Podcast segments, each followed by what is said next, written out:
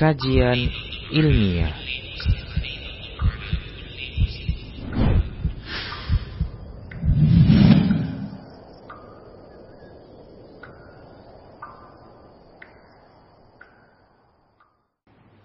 Bismillah, Assalamualaikum warahmatullahi wabarakatuh. Innal hamdalillah nahmaduhu wa nasta'inuhu wa nastaghfiruh wa na'udzu billahi min shururi anfusina wa min من يهده الله فلا مضل له ومن يضلله فلا هادي له وأشهد أن لا إله إلا الله وحده لا شريك له وأشهد أن محمدا عبده ورسوله صلى الله عليه وسلم قال الله تبارك وتعالى يا أيها الذين آمنوا اتقوا الله حق تقاته ولا تموتن إلا وأنتم مسلمون يا أيها الناس اتقوا ربكم الذي خلقكم من نفس واحدة وخلق منها زوجها وبس منهما رجالا كثيرا ونساء. واتقوا الله الذي تساءلون به والأرحام. إن الله كان عليكم رقيبا. يا أيها الذين آمنوا اتقوا الله وقولوا قولا سديدا. يصلح لكم أعمالكم ويغفر لكم ذنوبكم. ومن يطع الله ورسوله فقد فاز فوزا عظيما. أما بعد فإن أصدق الحديث كتاب الله وخير الهدى هدى رسول الله صلى الله عليه وسلم. وشر الأمور محدثاتها وكل محدثة بدعة وكل بدعة ضلالة وكل ضلالة في النار. Para muslim, para pemirsa Rosa TV dan para pendengar radio Medan Mengaji di mana saja Anda berada rahimani wa rahimakumullah alhamdulillah kita bisa kembali melanjutkan pembahasan fikih muamalah. Kita bersyukur kepada Allah atas semua nikmat-nikmatnya. Kemudian selawat dan salam tak lupa kita ucapkan untuk Nabi Muhammad Sallallahu Alaihi Wasallam. Berikutnya kita akan masih membahas pembahasan tentang al-qard yaitu hutang piutang. Setelah kita menyebutkan beberapa penjelasan terkait dengan adab orang yang berhutang di mana orang yang berhutang diperintahkan oleh Allah Subhanahu wa taala untuk menunaikan amanah berupa harta yang dihutangkan kepada dirinya untuk dipenuhkan atau diberikan kepada pemiliknya di waktu yang telah di, disepakati. Dan ada pensyariatan ketika di dalam mengembalikan hutang tersebut, maka dianjurkan untuk melebihkan dengan syarat tidak adanya persetujuan atau kesepakatan atau e, permintaan, atau inisiatif untuk menambahkan ya baik di awal akad di pertengahan akad atau ketika di akhir ya e, di akhir dari jatuhnya tempo ketika mengembalikan hutang tersebut. Demikian para muslim rahimani wa rahimakumullah. Ini syarat kebolehan ya atau syarat e, dianjurkannya untuk melebihkan yaitu tidak ada kesepakatan untuk ya menambahkan dengan tambahan tersebut. Demikian para muslim rahimani wa rahimakumullah. Nah, sudah sudah kita sebutkan pada waktu yang lalu atau pertemuan yang e, lalu bahwasanya Nabi Shallallahu Alaihi Wasallam beliau biasa menambahkan hutang ketika membayar hutang tersebut, melebihkan atau menambahkan hutang beliau ketika mengembalikannya. Demikian para muslim rahimani wa rahimakumullah. Nah ini terkait dengan uh, adab ya orang yang berhutang. Demikian pula ketika dia mampu untuk membayar dan melunasi hutang tersebut, ada anjuran juga untuk mendoakan orang yang telah memberikan hutang kepada dirinya. Demikian dengan doa doa keberkahan, ya keberkahan pada dirinya, keluarganya dan hartanya. Demikian para muslim rahimani wa rahimakumullah. Selanjutnya kita akan jelaskan adab yang terkait dengan orang yang memberi hutang di mana ada adab ya ketika dia menuntut atau menagih hutang tersebut itu harus ada beberapa adab-adab yang ditempuh ya tentunya sudah kita sebutkan tidaklah ia menagih hutang kecuali ketika ya di waktu diberlakukan itu penagihan tersebut di waktu yang telah disepakati atau di waktu jatuh temponya untuk dibayarkan ya tidak ya sebelumnya karena ini akan memudaratkan dan menyulitkan orang yang berhutang tersebut. Demikian. Maka eh, ini adab pertama yaitu menagihnya di waktu yang telah di, ditetapkan. Kemudian berikutnya adab yang kedua adalah eh, berwibawa di dalam menagih hutang tersebut, menjaga kehormatan, ya, tidak menurunkan derajat kehormatan dirinya Demikian pula orang yang berhutang kepadanya. Seperti itu para muslim rahimani wa rahimakumullah. Dalam sebuah hadis hadis yang diriwayatkan dari Ibnu Umar radhiyallahu anhuma dan Aisyah radhiyallahu anhuma radhiyallahu an radhiyallahu anha Rasulullah Shallallahu alaihi wasallam bersabda Man talaba haqqan falyatlubhu fi afafin wafin au ghairu wafin. Ya.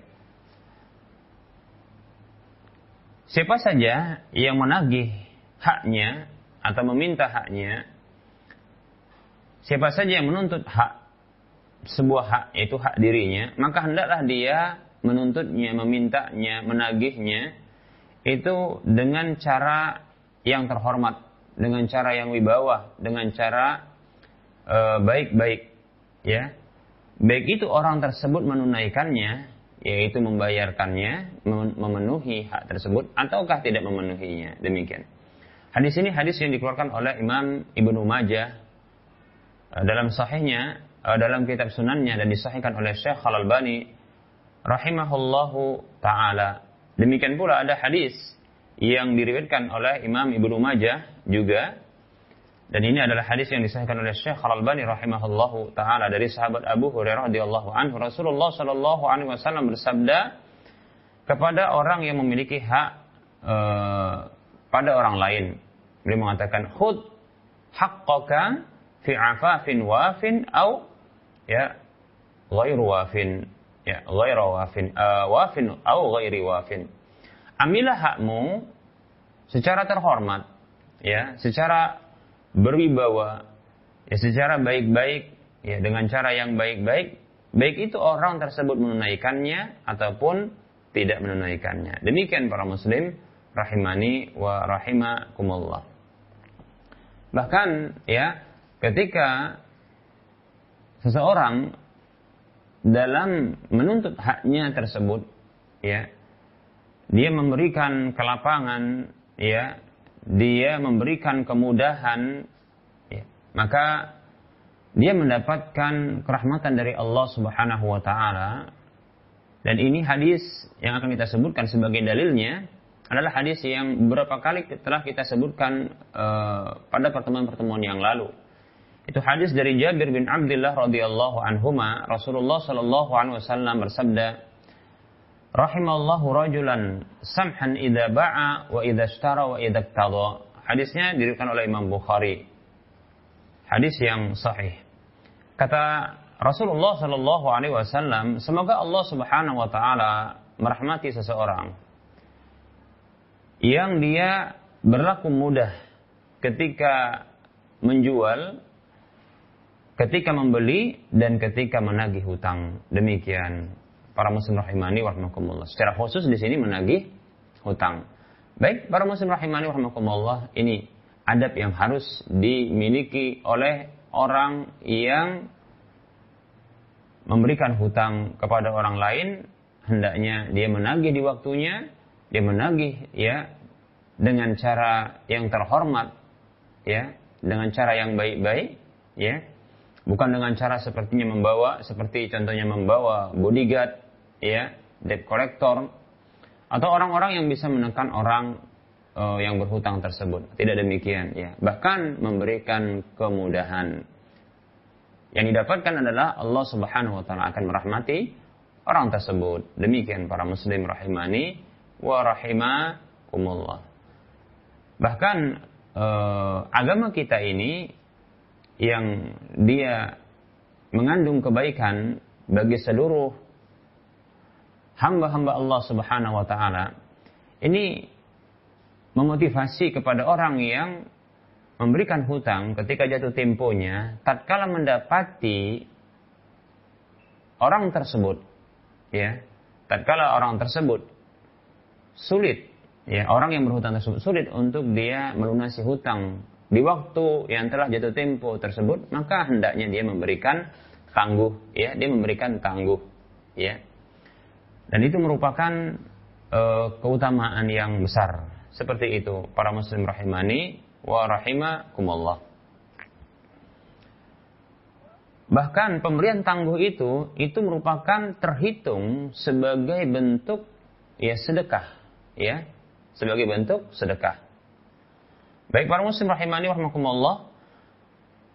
Allah Subhanahu wa taala berfirman di dalam surah Al-Baqarah ayat 280. Allah mengatakan a'udzu billahi minasyaitonir rajim.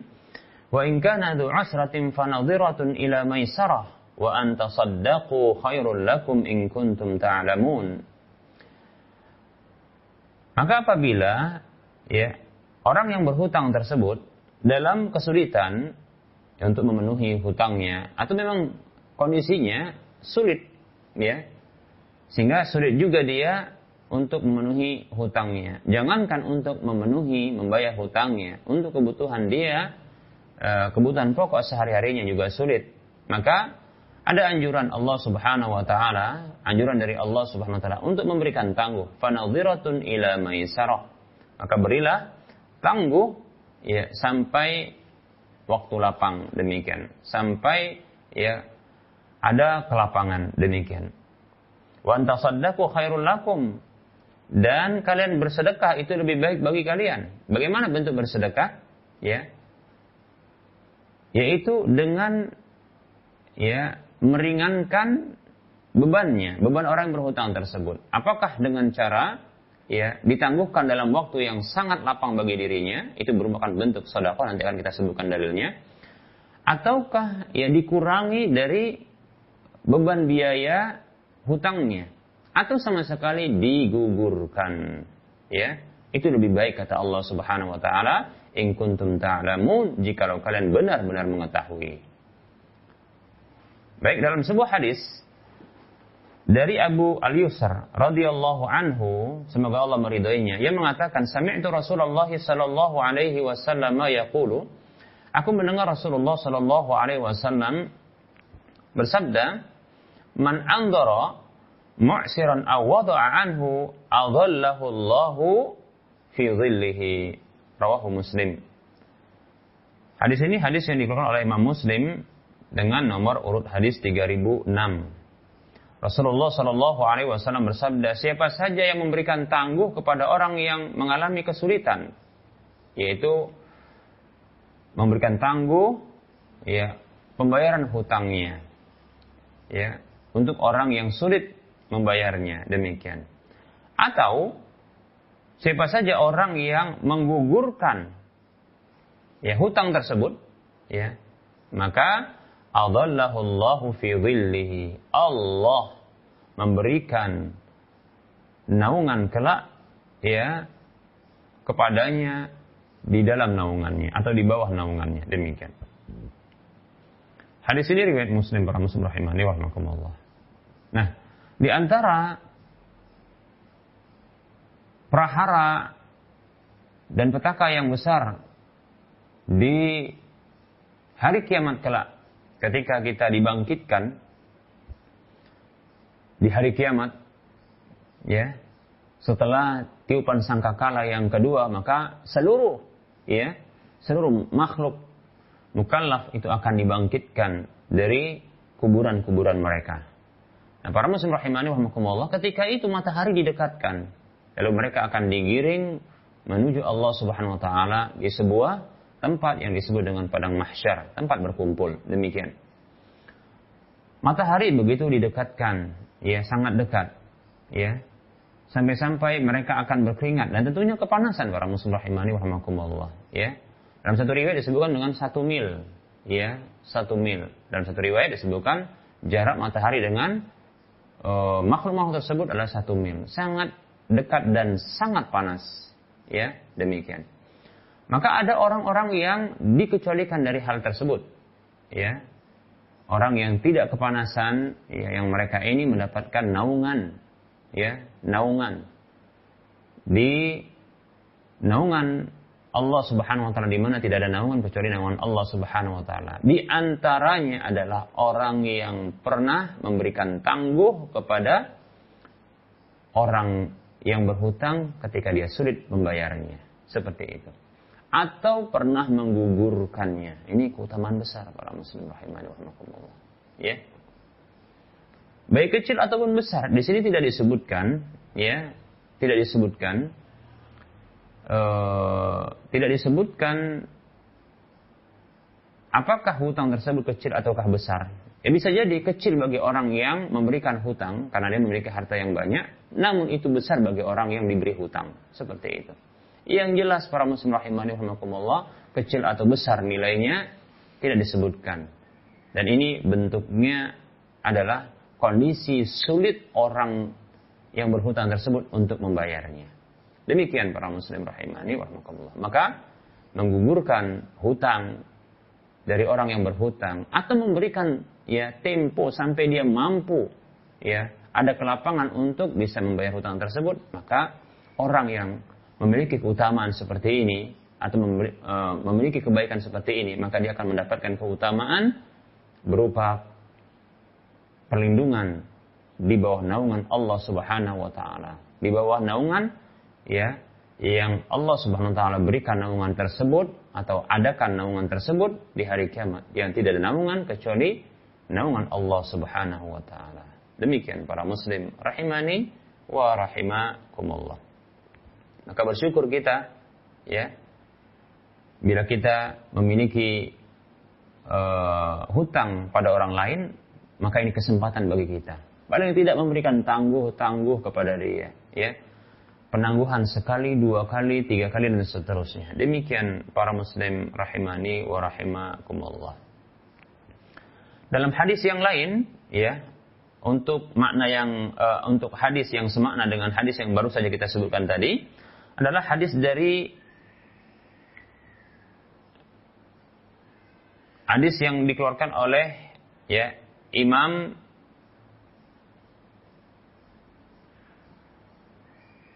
Imam Ahmad dalam musnadnya dan hadis ini dinyatakan sahih oleh Syekh Su'aib Al-Arnaud. Rasulullah Shallallahu Alaihi Wasallam bersabda, "Man ahabba an yudhillahu Allahu Azza wa Jalla fi dhillihi, falyundir al-mu'sira, au liyadha anhu. Kata Nabi Shallallahu Alaihi Wasallam, siapa saja yang ingin Allah Subhanahu Wa Taala kelak ya memberikan naungan kepada dirinya di naungan yang tidak ada naungan kecuali naungan Allah Subhanahu Wa Taala, maka hendaklah dia memberikan tangguh kepada orang yang sulit ketika membayar hutang atau dia menggugurkan darinya. Demikian para muslim rahimani wa rahimakumullah. Ya, luar biasa. Ya, Para muslim rahimani wa rahimakumullah.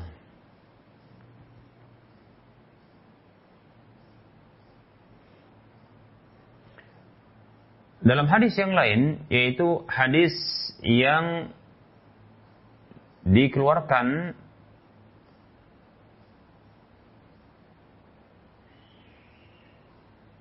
atau yang disahihkan oleh Syekh Al-Maud juga ya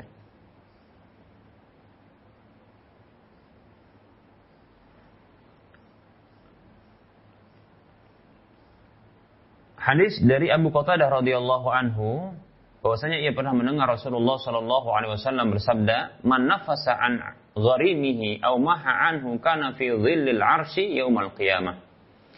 Siapa saja yang memberikan keringanan dari orang yang berhutang kepadanya atau menghapuskan hutang itu darinya, maka dia ya berada di naungan aras pada hari kiamat. Luar biasa. Nah, para muslim rahimani rahimakumullah. Ini keutamaan yang yang uh, yang sama dari hadis yang berbeda. Demikian para muslim rahimani wa rahimakumullah. Ya. Baik, ada juga hadis yang lain, ya. Namun ini uh, ungkapan asar dari sahabat, ya. Ada ungkapan ya dari Buraidah radhiyallahu anhu yang ia mengatakan atau oh, ini hadisnya sepertinya Rasulullah Shallallahu Alaihi Wasallam yang bersabda, ya. Yang jelas ini dari sahabat, ya, Buraidah radhiyallahu anhu disebutkan dalam hadis ini keutamaan yang berbeda, yaitu terhitung sedekah ketika memberikan tangguh kepada orang yang yang sulit untuk membayar hutang.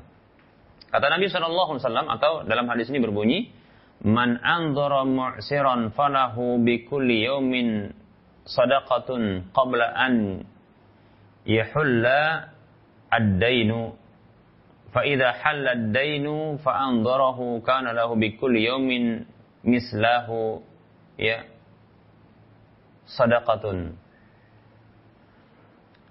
Hadis ini berbunyi ya yang artinya siapa saja memberikan tangguh atau tenggang waktu kepada orang yang sulit, yaitu mengalami kesulitan ketika membayar hutang, maka dia mendapatkan pahala sedekah dengan setiap hari sebelum terbayarkannya hutang.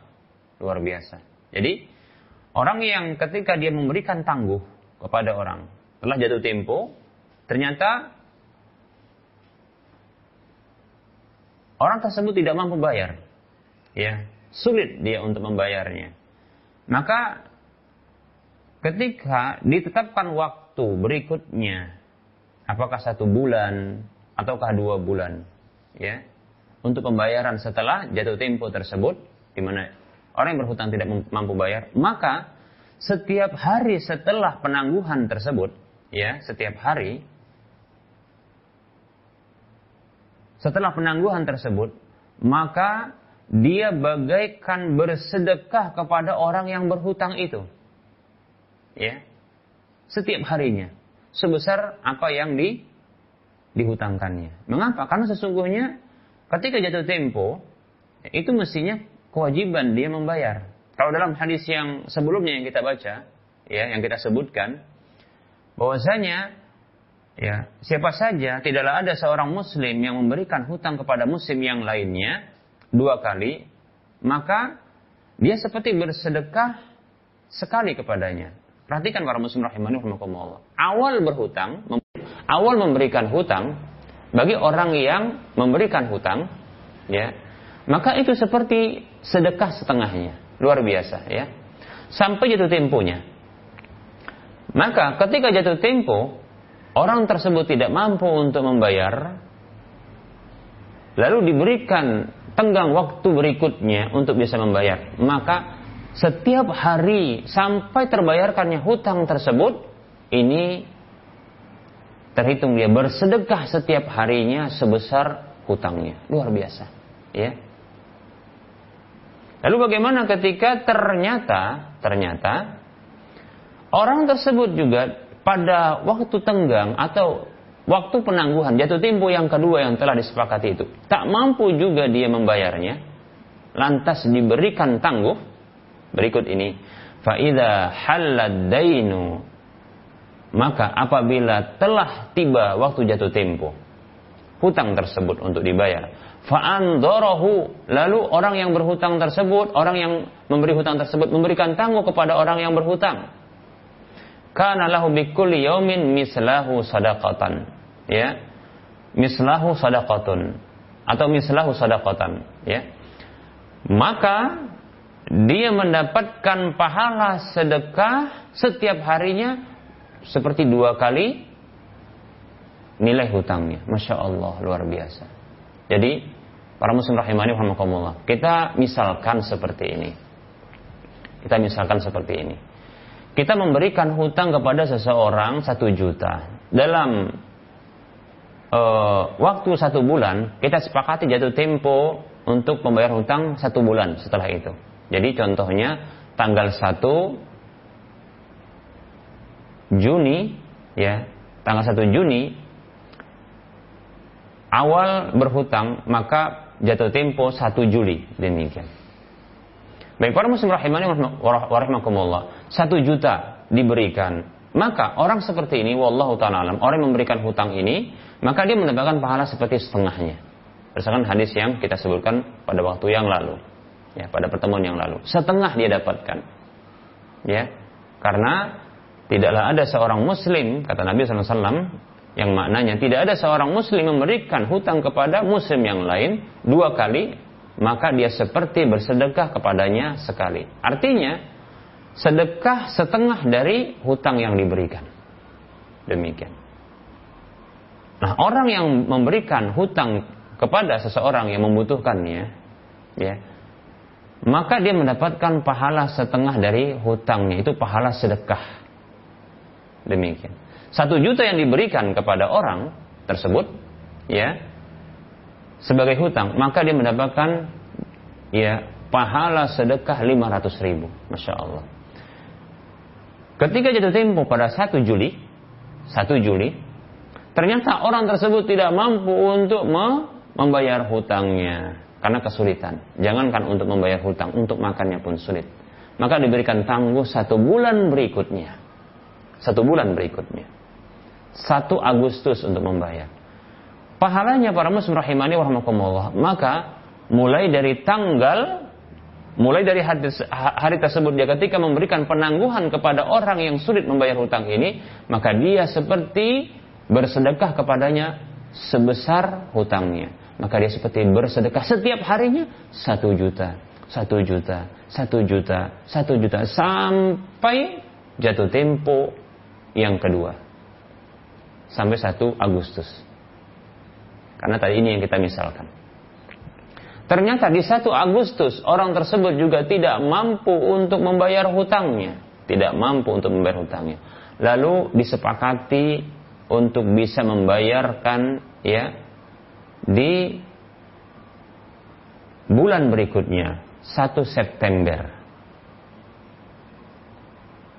Maka para muslim rahimani rahimakumullah penangguhan yang kedua ini ya sampai jatuh tempo yang ketiga ya maka orang tersebut orang yang memberikan penangguhan orang yang memberikan hutang itu kepada orang yang sulit membayarnya maka dia seperti bersedekah dua kali lipat dari nilai nominal hutangnya. Maka dia seperti setiap harinya bersedekah 2 juta, 2 juta, 2 juta sampai jatuh tempo sampai dibayarkan. Para muslim rahimani. Lalu bayangkan ya. Apakah bisa kita ambil kesimpulan bahwasanya ketika diberikan waktu penangguhan yang berikutnya dan seterusnya ini akan berlipat-lipat? Maka kita katakan wallahu yudha'ifu liman yasha. Allah Allah itu melipat gandakan bagi siapa saja yang Allah kehendaki. Wallahu wasi'un alim. Allah itu maha luas karunia-Nya dan Allah maha mengetahui. Para muslim rahimani wa rahimakumullah. Kalau seandainya kita ingin ya katakanlah kita ini punya hutang ya yang ada pada orang lain agar orang tersebut membayarkan kepada kita. Ya. Lalu kita melihat orang tersebut tak mampu bayar. Maka sebagai bentuk kecerdasan dari orang yang cerdas di dalam beragama, maka dia akan terus memberikan penangguhan, penangguhan, penangguhan, penangguhan yang sesungguhnya hatinya dia inginkan ya merelakan uang tersebut. Ya, Dia hanya ingin apa? Ingin mendapatkan pahala yang banyak. Ya. Para muslim rahimani rahimakumullah. Aset satu juta. Ya. Ini bisa mendatangkan pahala-pahala yang banyak para muslim rahimani rahimakumullah. Ya. Baik, ya. Kalau kita ingin punya pahala, katakan kita punya aset satu juta. Satu juta ini kita menyengaja untuk apa? Untuk kita kita katakan ya, contoh ini satu juta ini hendak kita infakkan. Apakah untuk diri kita ataukah untuk orang tua kita pahalanya? Ya. Maka bisa Anda lakukan dengan cara seperti ini itu Anda hutangkan kepada orang yang membutuhkan. Ya. Yang Anda sebenarnya menginginkan dalam hati sesungguhnya ini akan diberikan kepada dia, ya. Namun Anda lafadkan ini adalah hutang. Seperti itu, hutang. Sehingga ini akan dimanfaatkan sampai jatuh temponya. Tidak bisa bayar karena besar memang besar bagi orang tersebut. Tidak bisa bayar. Maka silakan dia terus ditangguhkan ditangguhkan, ditangguhkan. Yang pahalanya terus akan mengalir, mengalir, mengalir. Ini kecerdasan di dalam beragama para muslim rahimani warahmatullah. Seperti itu. Dan ini nilai yang bukan kecil, satu juta. Ya. Bagi kita, ataupun mungkin bagi orang yang membutuhkan tersebut.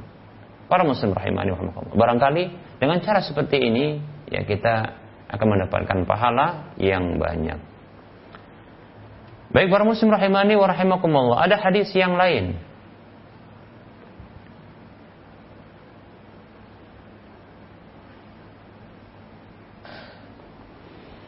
Itu hadis yang berasal dari sahabat Abu Hurairah radhiyallahu anhu yang mengatakan Nabi Shallallahu alaihi wasallam bersabda, "Kana tajirun yudayinun nasa." فإذا رأى معسرا قال لفتيانه تجاوزوا عنه لعل الله أن يتجاوز عنا فتجاوز الله عنه hadis ini hadis yang dikeluarkan oleh Imam Bukhari dengan nomor urut hadis 2078 Rasulullah Shallallahu Alaihi Wasallam bersabda, dahulu pernah ada seorang pedagang yang biasa memberikan hutang kepada orang-orang. Mungkin dalam perniagaannya ketika membeli eh, barang-barang e, dagangannya namun e, dalam e, dengan cara berhutang ya seperti itu. Atau memang dia memberikan hutang kepada orang yang membutuhkan. Maka apabila dia mendapati atau melihat ada orang yang kesulitan ketika membayar hutang tersebut maka ia mengatakan kepada ya orang yang bekerja pada dirinya tajawazu anhu ya maafkanlah dia, sudah maafkan dia. Ya. Mudah-mudahan Allah Subhanahu wa taala memaafkan kita. Maka Allah Subhanahu wa taala pun memaafkan memaafkannya. Luar biasa para muslim rahimani warahmatullah. Ya. Hadis riwayat Bukhari. Sungguh kita katakan kita banyak dosa. Ya, sungguh kita katakan ya. Kita ini banyak melakukan dosa. Ya. Dosa yang sama atau dosa yang berbeda. Ya. Para muslim rahimani wa Terkadang ya manusia ini memang punya sifat dia ya menjelajah ya dan dia ingin tahu. Terkadang dia harus melakukan tindakan-tindakan yang sifatnya ya dorongannya adalah ingin tahu ya. Sampai-sampai ada disebut dengan wisata kuliner ya. Orang itu dia ingin mencicipi makanan-makanan tertentu Nah, ada orang juga yang luar biasanya dia ingin mencicipi dosa-dosa tertentu. Begitu. Seperti itu. Terkadang ditobati diulangi lagi atau dicicipi yang lain lagi kalau sudah ditobati yang tadi. Masya Allah ya. Yang sungguh kita katakan layak untuk disiksa oleh Allah Subhanahu wa taala, untuk dibalas oleh Allah Subhanahu wa taala dengan dengan semisal dari dosa tersebut diadab oleh Allah. Na'udzubillahi min dzalik. Nah, tentunya setiap orang tidak ingin dia disiksa. Tidak ingin dia dihukum atas kesalahannya. Itu juga watak manusia. Tidak mau dia mendapatkan ya sanksi hukuman atas perbuatannya. Ya, seperti itu. Padahal itu merupakan bentuk tanggung jawab dari apa yang dilakukannya. Nah, para muslim rahimani warahmatullah. Kita punya dosa. Sementara ya sebab sebab siksa ini masih melekat pada kita. Dosa itu sebab datangnya siksa. Ya. Maka bila kita ingin untuk tidak disiksa oleh Allah Subhanahu wa taala karena dosa-dosa kita, maka miliki beberapa beberapa keutamaan-keutamaan, perbuatan-perbuatan baik, sebab-sebab yang ini bisa menghapuskan dosa kita. Di antaranya adalah ya, memaafkan kesalahan dan memaafkan ya hutang dari kita hutang orang kepada kita. Demikian para muslim rahimani wa rahimakumullah.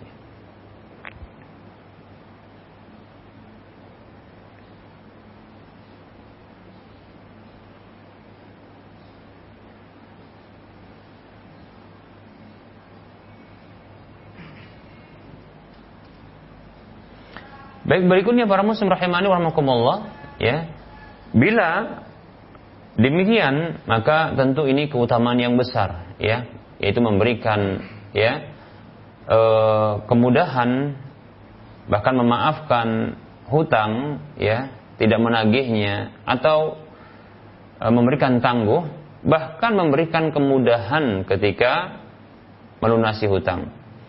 Baik dalam sebuah hadis yang diriwayatkan oleh Imam Ahmad dalam musnadnya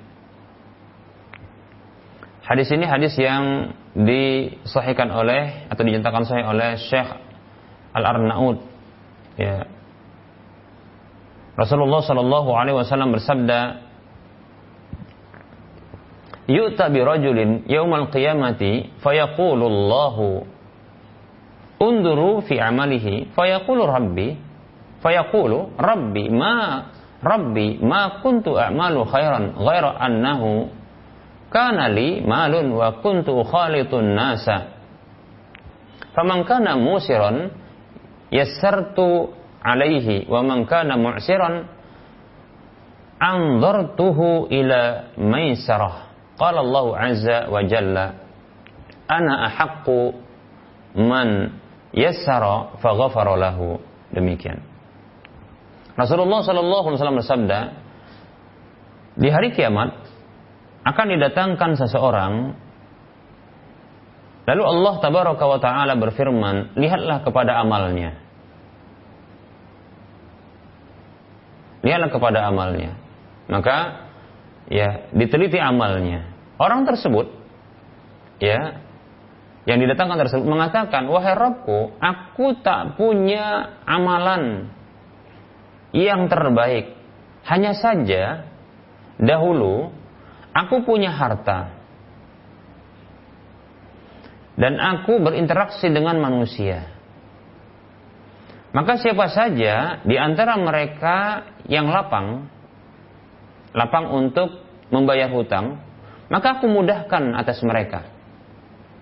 Apa maksudnya memberikan kemudahan kepada orang yang sebenarnya mampu untuk bayar? Ya, Allah taala alam di antara maksudnya adalah yaitu mengurangi ya biaya hutang tersebut. Ya. Seperti contohnya orang tersebut mampu bayar contohnya hutangnya satu juta. Orang itu mau bayar, dia katakan ya sudah ya 900 ribu saja, masya Allah luar biasa. Seperti itu. Ini, ini amalan yang luar biasa ini, ya. Seperti itu. Ini bentuk memudahkan. Atau ketika ada orang yang dia mau bayar, tapi bayar setengahnya, maka dia katakan ya sudah nggak apa-apa nanti sisanya ya sisanya ya dipotong sekian saja. Nah, seperti itu. Yang jelas, yang jelas kemudahan tersebut ya bisa dengan pemotongan atau pengurangan dari beban biaya hutang atau beban hutang tersebut. Demikian para muslim rahimani warahmatullah. Dan dia mengatakan kepada Allah Subhanahu wa taala, dan siapa saja wa mangkana mu'siran dan siapa saja yang dia sulit untuk bayar, anzartuhu ila maisarah. Maka aku berikan tangguh kepada dia sampai adanya kelapangan.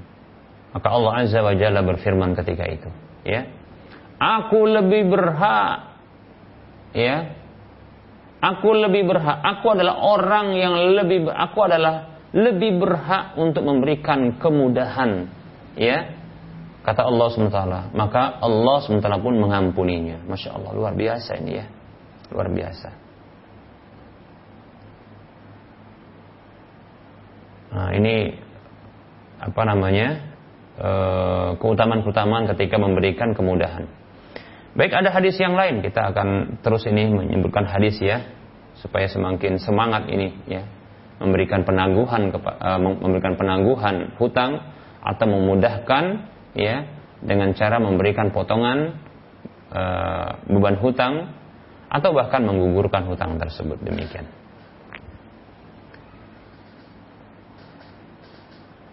Ada hadis dari Hudzaifah radhiyallahu anhu dari Nabi sallallahu alaihi wasallam. Beliau bersabda sallallahu alaihi wasallam talaqqatil malaikatu ruha rajulin mimman kana qablakum. Qalu amilta minal khairi syai'an qala kuntu amuru fitiyani an yunziru wa yatajawazu anil musiri qala qala fatajawazu anhu hadisnya riwayat Bukhari ini sama ya. Ya. Para malaikat menemui ruh orang dari kalangan umat sebelum kalian kata Rasulullah SAW. Maka para malaikat itu bertanya, ya, apakah engkau pernah beramal dengan kebaikan sedikit, sedikit pun? Maka orang tadi mengatakan, ya, dahulu aku pernah memerintahkan ya orang-orang yang bekerja kepadaku untuk memberikan tangguh dan memaafkan orang yang orang yang dia memiliki kelapangan memaafkan. Jadi tidak eh, apa namanya eh, memberikan kelapangan kepada orang yang yang lapang. Bagi orang yang sulit itu diberi tangguh. Orang yang lapang diberikan kemudahan. Ya, bahkan di sini disebutkan dengan kemaafan. Ya, maka Allah Subhanahu Wa Taala pun ya memberikan kemaafan kepada ya Lalu Allah berfirman, "Fatajawazu ya anhu." Maka berikanlah maaf kepadanya. Demikian ya. Luar biasa para muslim rahimani wa rahimakumullah. Nah, ini uh, keutamaan-keutamaan yang besar ya. Yang didapatkan bagi orang yang dia pernah memberikan hutang ya. Namun didapatkan ya orang yang berhutang kepadanya tersebut itu sulit untuk membayarnya, maka silahkan untuk memberikan tangguh. Ada keutamaannya. Tangguh dan terus menangguhkan seperti itu sampai dia mampu untuk bayar. Ada kelapangan bagi dia untuk bayar. Seperti itu. Ya. Kemudian begitu juga atau dia boleh ya memberikan e, potongan beban hutang tersebut. Atau contohnya dia menggugurkan, menghapuskan hutang tersebut. Ya. Nah ini berlaku bagi orang yang sulit bayar ataupun dia mampu untuk membayar. Luar biasa para muslim rahimani wa rahimakumullah. Ya.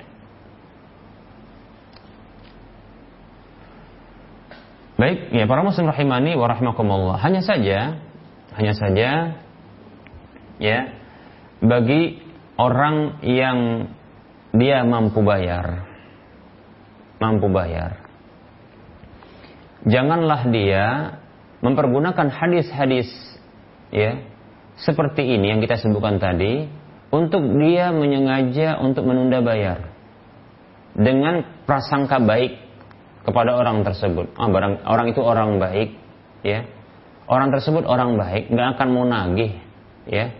Kalaupun dia nagih akan memberikan tangguh, atau dia akan kurangi, atau dia akan memaafkan, menggugurkan. Tidak boleh demikian para muslim rahimani warahmatullah. Karena orang yang sanggup untuk bayar, ya, ketika dia menunda bayar, maka itu terhitung kezaliman. Ingat tentunya ketika sudah jatuh temponya, ya. Lebih utama adalah para muslim rahimani warahmatullah bagi orang yang dia berhutang dan dia telah mendapatkan kelapangan untuk membayar hutang sebelum jatuh temponya, maka hendaknya dia melunasi walaupun sebelum jatuh temponya. maka itu ya dianjurkan bagi dirinya ya dianjurkan bagi dirinya untuk menyelesaikan segera tanggung jawabnya ya beban beban hidupnya yang ini tergadai dirinya karenanya. Demikian ya. Selesaikan. Seperti itu. Segera walaupun belum jatuh tempo. Adapun setelah jatuh tempo wajib bagi dia ketika dia memiliki kemampuan. Seperti itu ya. Hanya saja penundaan hutang ya yang ini berakibat kedoliman ketika dia mampu untuk bayar ini terhitung kedoliman ketika telah jatuh tempunya namun dia menundanya. Seperti itu. Dalam sebuah hadis yang diriwayatkan oleh Imam Bukhari dan Muslim dari sahabat Abu Hurairah radhiyallahu anhu yang mengatakan Rasulullah Shallallahu alaihi wasallam bersabda matlul ghaniyyi zulmun matlul ghaniyyi zulmun Kata Nabi Shallallahu Alaihi Wasallam, penundaan orang kaya, orang yang mampu bayar hutang, ya, adalah kezaliman, sebuah kezaliman, penundaan bayar. Ya, menunda-nunda bayar. Orang yang mampu untuk bayar hutang, ketika dia punya hutang, ini merupakan kezaliman. Kezaliman, ya. Jadi prasangka baiknya ini tidaklah menyelamatkan dirinya. Ya, prasangka baiknya itu tidak tidak lama e, menyelamatkan dirinya dari dosa kedoliman seperti ini. Demikian para muslim rahimani. Apa prasangka baiknya? Dia menganggap baik bahwasanya orang yang memberikan hutang kepadanya itu akan memaafkannya, itu akan memberikan tangguh kepadanya, itu akan menggugurkan sebahagian dari hutangnya. Tidak, tidak, tidak demikian, ya. Tidak boleh. Itu bentuk kedoliman ketika dia menunda-nunda ya pembayaran hutang sementara dia mampu untuk membayarnya setelah jatuh temponya. Demikian para muslim rahimani wa rahimakumullah. Bahkan para muslim rahimani wa rahimakumullah. Ya. Orang yang dia suka menunda-nunda pembayaran hutang, bahkan tak mau bayar hutang, ya. Maka ini membuat ya bolehnya orang tersebut untuk diberi sanksi hukuman yang disebutkan oleh para ulama dengan cara dia di di penjara atau dengan cara dicemarkan nama baiknya. Itu disampaikan kepada orang bahwasanya orang ini adalah orang yang sulit untuk bayar atau sama sekali mangkir, mungkir, ingkar ya janji untuk bayar, tidak mau bayar seperti itu. Baik dalam hadis yang Diriwayatkan oleh Imam An-Nasai, Ibnu Majah, Imam Abu Daud dan Imam Bukhari dari sahabat Amr ibnu Syarid dari ayahnya Syarid ia mengatakan radhiyallahu anhu Rasulullah Shallallahu alaihi wasallam bersabda layul wajidi yuhillu 'irdahu wa 'uqubatahu ya orang yang dia mendapati harta untuk membayar hutangnya tapi dia menunda-nunda. Orang yang menunda-nunda, orang yang penundaan, orang yang kita ulangi, layul wajidi, penundaan bayar hutang, orang yang mendapati harta untuk membayar hutang tersebut dari waktu jatuh temponya maksudnya ditunda-tunda seperti ini. Yuhillu irdahu. Itu menghalalkan kehormatannya dan uqubatahu dan menghalalkan sanksi hukuman untuknya. Demikian. Baik para muslim rahimani wa rahimakumullah. Apa maksud ia menghalalkan kehormatannya? Yaitu dicemarkan kehormatannya. Ya. Maksudnya diberitahu kepada orang-orang bahwasanya ini orang sulit untuk bayar hutang. Orang tersebut ya sulit membayar hutang sehingga ya ketika diketahui oleh orang dan ini merupakan bentuk apa? Ghibah Ya, karena menyebutkan tentang apa? Sesuatu yang tidak disukai. Ini riba. Ini bentuk merupakan apa? E, pencemaran nama baik. Ya. Ini bentuk kedoliman pada ke kehormatan seseorang. Riba. Kata Nabi SAW, riba itu adalah zikruka akhaka bima yakroh. Ya, menyebutkan saudaramu dengan sesuatu yang dia tidak suka. Disebutkan bahwasanya dia adalah orang yang sulit bayar. Ini merupakan ya sesuatu yang tidak baik untuk didengar, ya, yang tidak disukai untuk didengarnya, diketahui tentang aib dirinya. Namun para muslim rahimani ini dibolehkan, ini dibolehkan. ya dilakukan yang diarahkan objeknya adalah orang yang dia sulit bayar hutang. Artinya dia ingkar, tidak mau bayar hutang, sulit membayar hutang, bahkan dia suka menunda-nunda pembayaran hutang. Demikian. Padahal contohnya dia mampu. Atau orang yang suka berhutang namun memang sulit dia bayar. Maka para muslim rahimani warahmatullah. Tindakan seperti ini menghalalkan untuk diceritakan ya perbuatan tersebut. Nah kita katakan bahwasanya uh, tidaklah ini dihalalkan, padahal ini merupakan bentuk kedoliman dan dosa, dan ini merupakan bentuk kemudaratan kepada orang tersebut. Namun ternyata ada masalah besar di balik itu. Oleh karenanya dihalalkan. Tidaklah dihalalkan oleh Nabi Shallallahu Alaihi Wasallam hal seperti ini melainkan pasti di sana ada hikmah besarnya. Apa itu? Maslahat besar. Mari kita lihat apa maslahatnya ketika kita menceritakan kepada orang lain ya tentang seseorang yang sulit bayar. Yang dia tidak mau bayar hutang yang dia suka berhutang, berhutang sana dan berhutang sini, tidaklah ya, tidaklah dia tinggal pada satu tempat, melainkan dia berhutang di sana dan berhutang di sini dan begitu. Ditinggalkan tempat tersebut dalam kondisi dia belum membayar hutang tersebut, ya, belum membayar hutangnya. Orang seperti ini maka boleh untuk diceritakan tindakan buruknya tersebut. Apa hikmah besarnya? Keuntungannya dua. Pertama adalah keuntungan atau maslahat besar untuk orang yang memiliki tindakan buruk ini. Yaitu tindakan buruknya ini ya ini tidak akan ya terulang.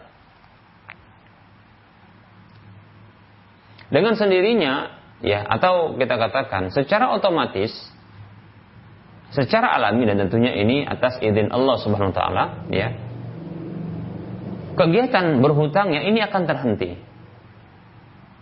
Sekaligus ini akan memberikan manfaat kepada orang-orang lain yang belum menjadi korban ya korbannya korban orang yang suka berhutang ini namun tidak mau bayar seperti itu sehingga ya Keuntungannya dua, masalahnya dua. Masalahnya dua. Yang pertama adalah ya tidak terjadinya kedoliman pada orang lain. Artinya menghentikan tindakan menceritakan ini akan menghentikan kedoliman kepada orang lain. Ya. Karena orang-orang lain itu akan ya mengantisipasi dirinya untuk tidak ya memberikan hutang kepada orang tersebut sehingga dia tidak terzolimi. Ya. Dia tidak akan memberikan uang atau harta untuk apa? Untuk memberikan hutang kepada orang tersebut. Ya. Karena diketahui ya sifat buruknya seperti itu. Berikutnya ya dampak baik atau masalah berikutnya adalah orang tersebut ya akan terhenti dari tindakan buruk ini. Ya, yaitu dia tidak lagi menambah beban dirinya dengan hutang-hutang yang akan bertambah bertambah yang dia akan berpikir bagaimana untuk mendapatkan harta dengan cara yang halal bukan dengan cara hutang yang tidak dibayar. Yang resikonya besar, ya. Setelah kematiannya di alam kubur, alam barzakh saja dia ini akan mendapatkan siksa, ya. Kemudian apa? Nyawanya atau jiwanya terkatung-katung demikian. Ya. Dan tidak akan dimaafkan, akan tertangguh dia seperti itu bertemu dengan Allah Subhanahu wa taala sebagai pencuri dan seterusnya. Baik para muslim rahimani wa Nah, ini dengan cara seperti ini, ini akan menghentikan dirinya dari menambah beban baru, dosa baru bagi dirinya. Nah, oleh karenanya, inilah hikmah. Inilah dia hikmah dibolehkannya untuk menghibahi, mencemarkan nama baiknya dan kehormatan orang tersebut ya menceritakan keburukannya kepada orang lain. Ya, seperti karena ada masalah yang besar. Demikian para muslim rahimani wa rahimakumullah. Seperti itu. Demikian pula ya Di antara kebolehan yang lain untuk orang tersebut adalah dia diberikan efek jera dengan cara diberikan sanksi hukuman. Sebagian ulama itu memberikan dengan uh, hukuman yang tepat orang tersebut adalah dengan penjara, al-habsu. Ya, yaitu penjara, dikurung dia. Seperti itu. Kemudian berikutnya adalah disita hartanya ya, kemudian diambil dari harta yang tersebut untuk dibayarkan kepada hutang-hutangnya. Demikian para muslim rahimani wa rahimakumullah.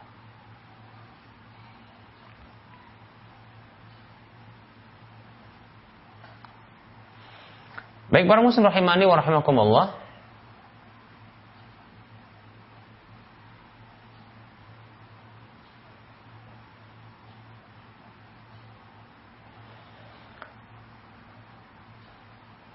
Orang yang berhutang itu ada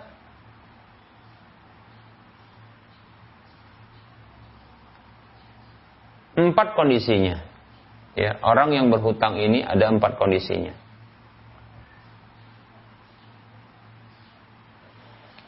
Yang di sini terkait untuk apa penagihan hutang kepada orang yang berhutang seperti ini. Yang pertama adalah kondisi pertama, ya, orang tersebut tidak memiliki harta sama sekali, ya, sama sekali. Maka wajib untuk memberikan tangguh kepadanya, ya, memberikan tangguh kepadanya, dan tidak menuntutnya. Demikian. Ya tidak menagihnya. Wajib untuk memberikan tangguh kepadanya sampai dia mampu e, mendapati kelapangan pada dirinya untuk membayar hutangnya demikian. Kondisi yang kedua adalah dia memiliki harta yang lebih banyak dari hutangnya. Maka ini boleh untuk ya ditagih hutangnya diminta hutangnya. Ya. Dan dia wajib untuk membayar hutangnya. Seperti itu Kemudian kondisi yang ketiga, ya, dia memiliki harta namun setakar dengan hutangnya. Ya, setakar dengan hutangnya. Maka dia ini diwajibkan juga untuk ya membayar. Orang tetap wajib membayar seperti itu. Ya.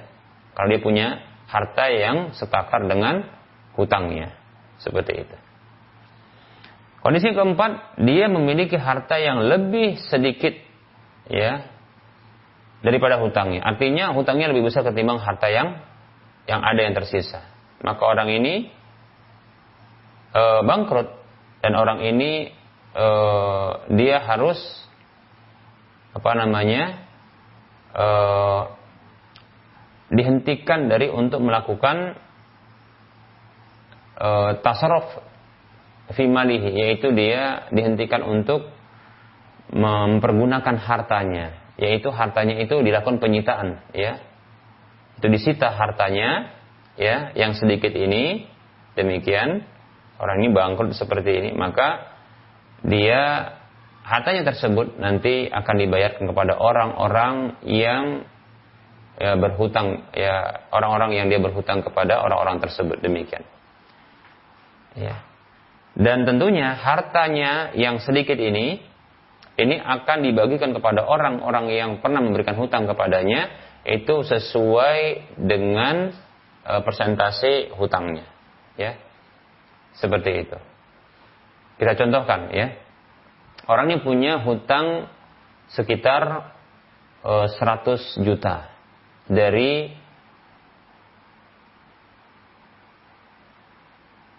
uh, dari kita katakan uh, tiga orang, ya. Orang yang pertama itu dia berhutang 40 juta. Orang yang kedua 30 juta. Orang yang ketiga dia 30 juta. Demikian. Ternyata sudah jatuh tempo bersamaan ketika itu. Namun dia tidak memiliki harta kecuali contohnya mobil. Hanya saja ini mobil yang lama. Kalau dijual ya nilainya sekitar ya 60 juta. Maka mobil ini disita, tidak boleh dia gunakan. Ya, mobil ini disita. Kemudian mobil ini nanti dijual, ya, dijual untuk mendapatkan uang tunai, kita katakan dapatlah uang setelah dijual mobil ini, ya. Maka mobil ini nilainya adalah sekitar ya 60 juta. Maka 60 juta ini dibagi kepada orang-orang yang berhutang, orang-orang yang memberikan hutang kepada dirinya.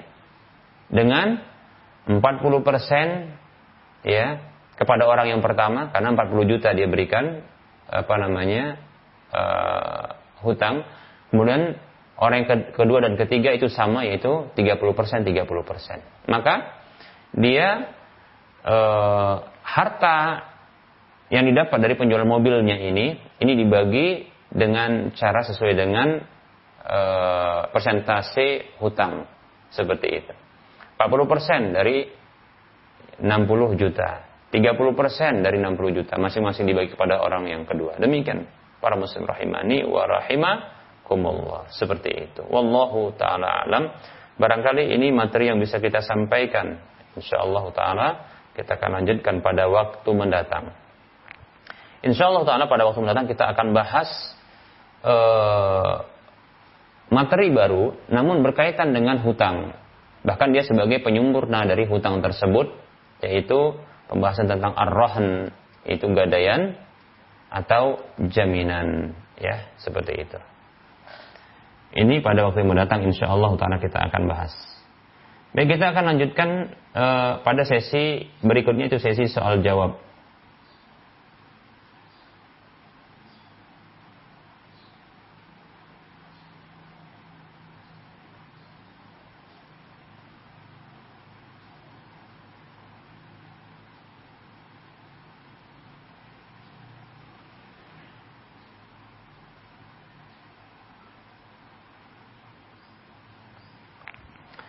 Ini ada pertanyaan, Assalamualaikum Waalaikumsalam warahmatullahi wabarakatuh. Apa yang kita lakukan kepada seseorang apabila dia berhutang kepada kita dalam kondisi belum lunas, tapi kita menganggap dia belum mampu membayarnya? Atau sebaliknya, kalau saya pada posisi yang berhutang, bagaimana sikap saya pada masalah tersebut?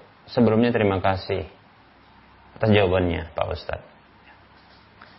Baik ya, kita jawab Waalaikumsalam warahmatullahi wabarakatuh. Orang yang berhutang namun dia dalam kondisi belum lunas ya. Belum lunas dan dianggap belum mampu untuk membayar. Ya. Ada orang yang berhutang namun belum lunas ya dan dianggap belum mampu untuk membayar.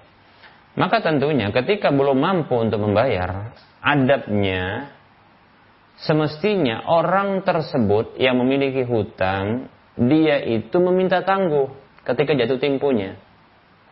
Ini adab yang barangkali belum apa namanya belum uh, saya sampaikan.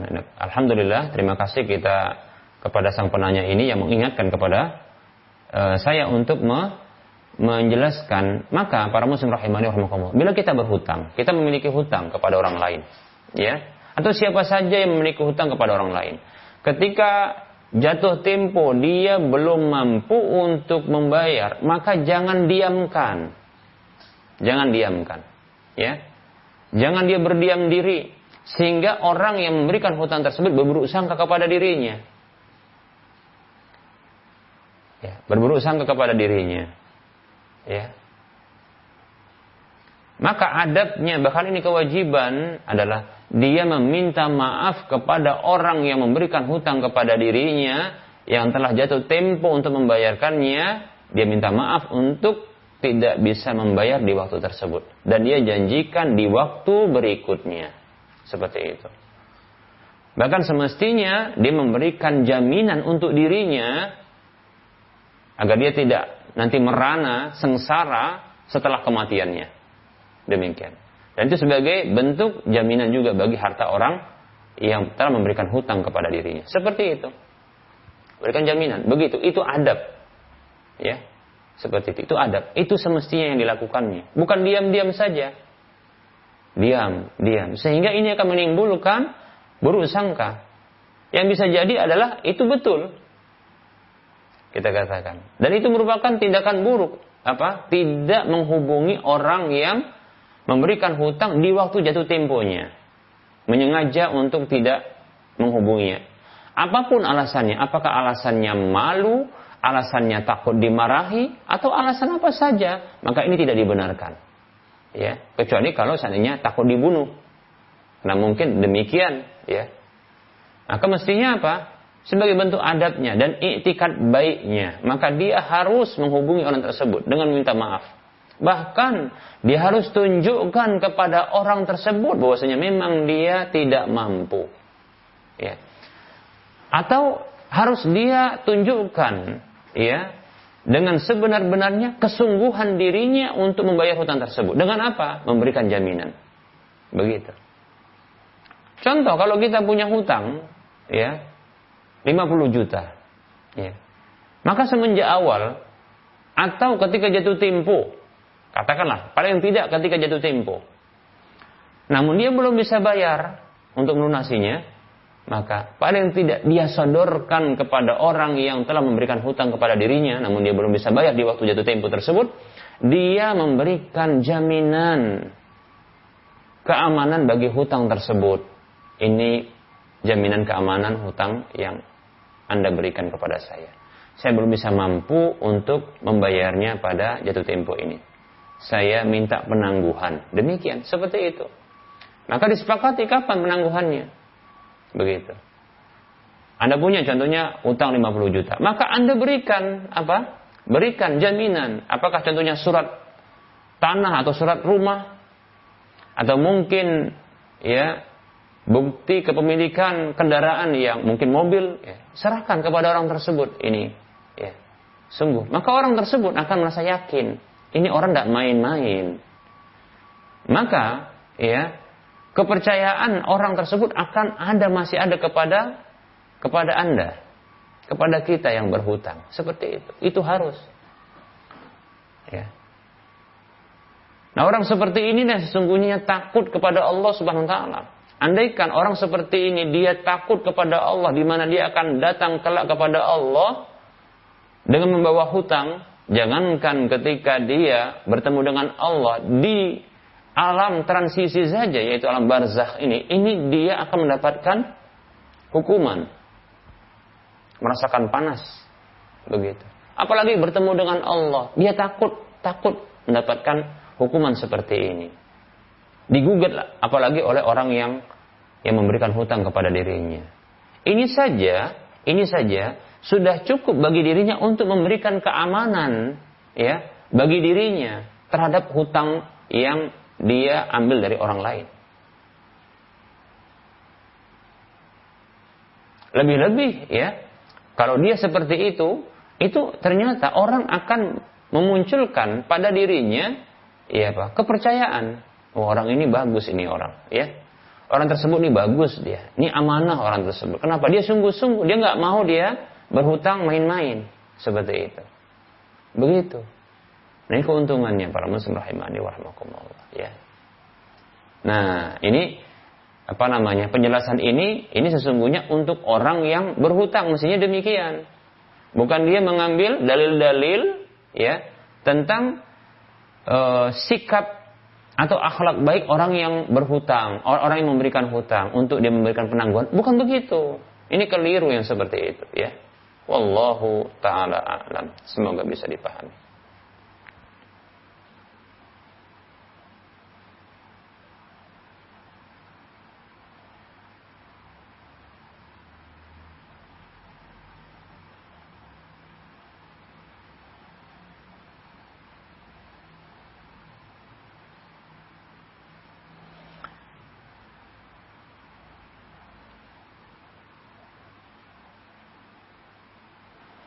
Baik ada pertanyaan lewat uh, Instagram, ya.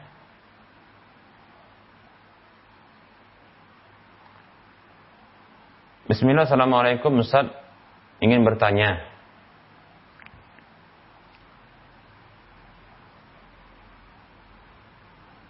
Ini pertanyaannya terkait dengan masalah yang kemarin ya. Apakah halal uang yang dihasilkan dari aplikasi pencari uang awalnya dalam bentuk koin, ya, jadi koinnya itu bisa dikumpulkan lalu ditukarkan jadi rupiah. Wah ini kembali nih saya tunda ini? Saya tidak tahu bentuk skemanya. Kalau pertanyaan seperti ini saja, ini ya gampang sekali untuk menjawabnya. Tapi kita katakan sepertinya tidak semudah ini karena barangkali ada skema atau sistem ya sistem uh, yang lain yang tidak diceritakan yang terkait dengan uh, aplikasi ini ya atau kasus ini. Saya belum bisa menjawabnya. Ini pertanyaan yang kemarin, maaf ini saya belum bisa menjawabnya. Saya minta kalau bisa memberikan uh, pertanyaan itu uh, lebih lengkap ya, saya minta. Ya, karena saya pernah juga menjawab sebuah pertanyaan yang begitu ringkas pertanyaannya, ternyata ada berbentuk skema yang ter, terkait dengan apa namanya? Skema, skema yang rumit dia dengan e, masalah yang ditanyakan. Bukan segampang seperti yang diutarakan, yang ditanyakan seperti itu. Makanya saya tidak berani untuk jawab ini. Ya saya tangguhkan sampai barangkali saya akan mendapatkan ya, gambaran yang jelas terhadap kasus ini. Ya. Ini belum jelas bagi saya. Kalau sekedar ini saja, saya khawatir jatuh kepada uh, kesalahan saya yang dahulu, yaitu ketika ada sebuah pertanyaan yang begitu pendek dan ringkas dan itu saya ketahui secara e, kasat mata saja namun ternyata begitu ditelusuri ada beberapa skema. Maksudnya skemanya begitu rumit ya. Artinya dia memiliki hal-hal yang terkait dengan yang lainnya. Dan ini yang mempengaruhi hukum juga.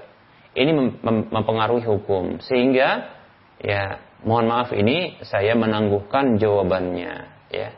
Saya belum bisa menjawabnya saat ini sampai benar-benar saya dapatkan gambaran yang sempurna tentang pertanyaan tersebut.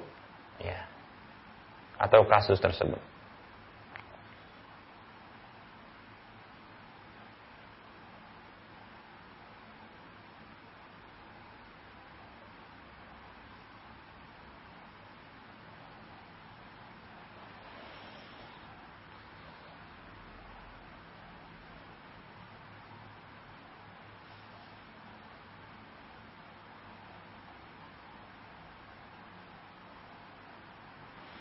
Baik kita mencoba untuk menjawab pertanyaan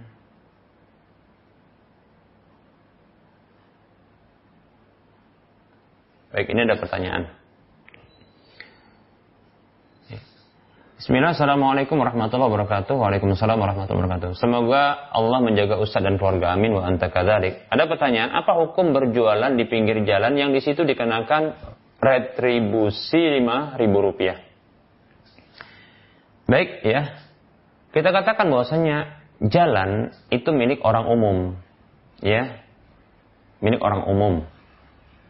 Kalau di pinggir jalan, tentunya ini berbeda ya. Pinggir jalan yang itu bagian dari badan jalan dengan mungkin seperti uh, trotoar. Eh, trotoar juga termasuk apa? Badan jalan. Itu jalan untuk pejalan kaki. Adapun apa namanya e, pinggir jalan yang dimasukkan badan jalan ini adalah untuk kendaraan seperti sepeda motor atau mobil demikian. Artinya di mana pun tempat itu, ya ini ini mengganggu pengguna jalan. Ya, ini mengganggu pengguna jalan seperti itu. Ya, bagaimana bila berada di atas dari uh, parit contohnya. Maka kita katakan, ya, bukankah nanti para pembeli akhirnya akan berhenti contohnya di mana? Di di pinggir jalan dikarenakan ada jualan tersebut sehingga ini akan membuat macetnya jalan. Baik para muslim rahimani warahmatullah, ya.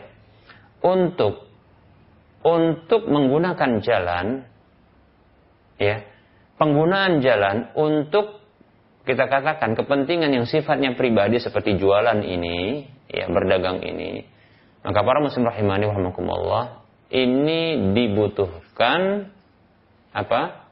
izin. Izin. Dan izinnya itu bukan dimintakan kepada orang yang menarik retribusi. Retribusi. Tapi apa? Setiap pengguna jalan. Maka apabila pengguna jalan tersebut, mereka para pengguna jalan tersebut memaklumi, contohnya memaklumi, kenapa? Oh, biasa ini memang tempat jualan di sini. Akhirnya mereka ini apa? E, memaklumi, lapang dada, ya. Maka kemakluman dan kelapangan dada ini ini merupakan bentuk kemaafan atas apa kedoliman yang dilakukan oleh para pedagang di pinggir jalan. Kalau seperti ini maka tidak ada tuntutan insya Allah taala. Kenapa? Karena mereka sudah ada kemakluman dan lapang dada. Ini bentuk kemaafan. Kalau bahasa Arabnya tajawaz, yaitu melewatkan sudahlah begitu ya. Seperti itu. Lalu bagaimana kondisinya bila ternyata ada orang yang tidak bisa memaklumi ya kondisi ini? Contoh dalam kondisi dia memilih jalan tersebut, ternyata macet dan dia akhirnya terlambat dari janji yang telah disepakati. Akhirnya dia marah, ya, atas kemacetan tersebut. Dan kemacetan, itu muncul karena ada perdagangan atau perniagaan di pinggir jalan tersebut. Ketika itulah, ya, akan menjadi kezaliman se seberapa besar gangguan ya. Yang diberikan kepada pengguna jalan karena adanya jualan di pinggir pasar tersebut sebesar itu pula lah apanya?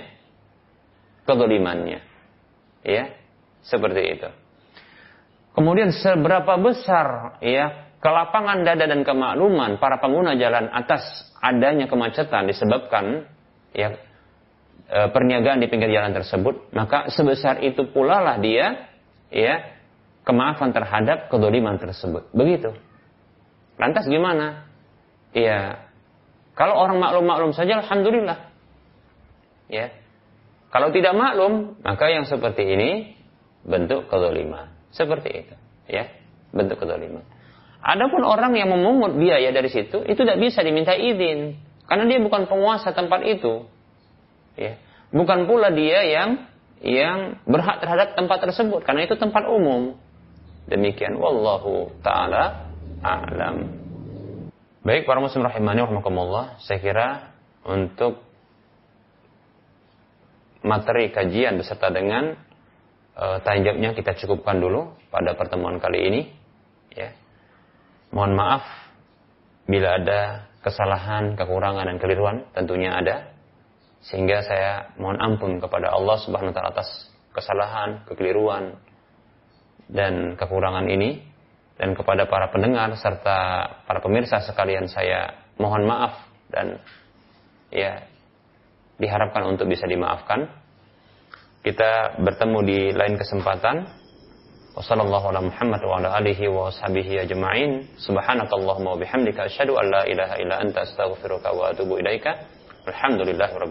Assalamualaikum warahmatullahi wabarakatuh.